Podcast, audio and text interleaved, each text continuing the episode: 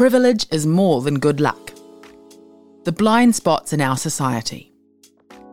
When we say, it's my privilege, what do we mean?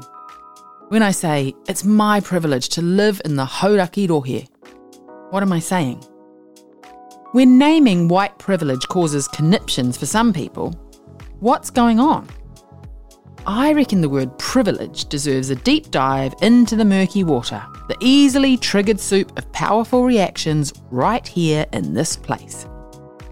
The word has so many dimensions. I felt the other day when we drove up the coast from Thames to Moiho the privilege of a road that is open, the privilege of a life on a glorious peninsula day, and the privilege of living here in a place which is not my ancient ancestral place. That kind of humbling, uncomfortable, but grateful realization. That sense of the more I know about Hauraki, the less I can take anything for granted. One definition of privilege is not having to be aware of some realities. Privileged in some way that means you don't even know it. Privilege as a buffer. It's a true thing when life doesn't include no money left on the card, no petrol left in the car, black mould in the kids' bedroom, toothache that cannot be fixed. Privileged to be able to walk into any building without basic accessibility issues. When your hearing is perfect, when no one stares at you for looking different. Life without those pressures is a breeze we barely feel fanning our cheeks. It can lead to all kinds of assumptions and judgments to justify our position. I worked hard for this, is right at the top of the list. So did the cleaner on minimum wage, but they didn't get the rewards I received for my work. Nothing like it. This is a system that privileges some types of work, some people.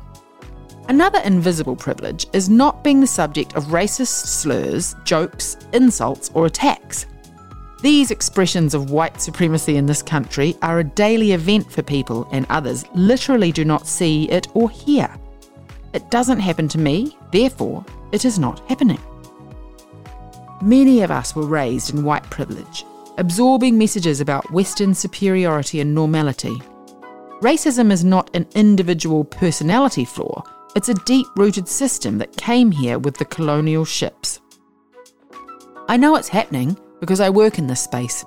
It reminds me how protected I am from assumptions and judgments because I am a straight, white, middle class, able bodied person. Of course, as a woman, I live in a society dedicated to putting us in the Madonna slut box, but no one is marching around on what was my land banging on about Maori elites.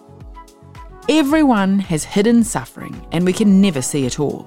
But collective privilege is visible and creates walls that some of us cannot see and cannot feel unless we decide to. The Thames Vibe Project debate was classic of its kind, whereby the closed off street was set up as a town centre, but it was eventually rejected by many people in town. One rejection was the loss of eight whole car parks and associated businesses. But the more disturbing rejection comments were about the wrong people using the space. The privileged don't want to see or hear the wrong people in public, let alone share space with them. And that says it all to me. Eyes wide shut in the paradise of the privileged. Words by Catherine Delahunty.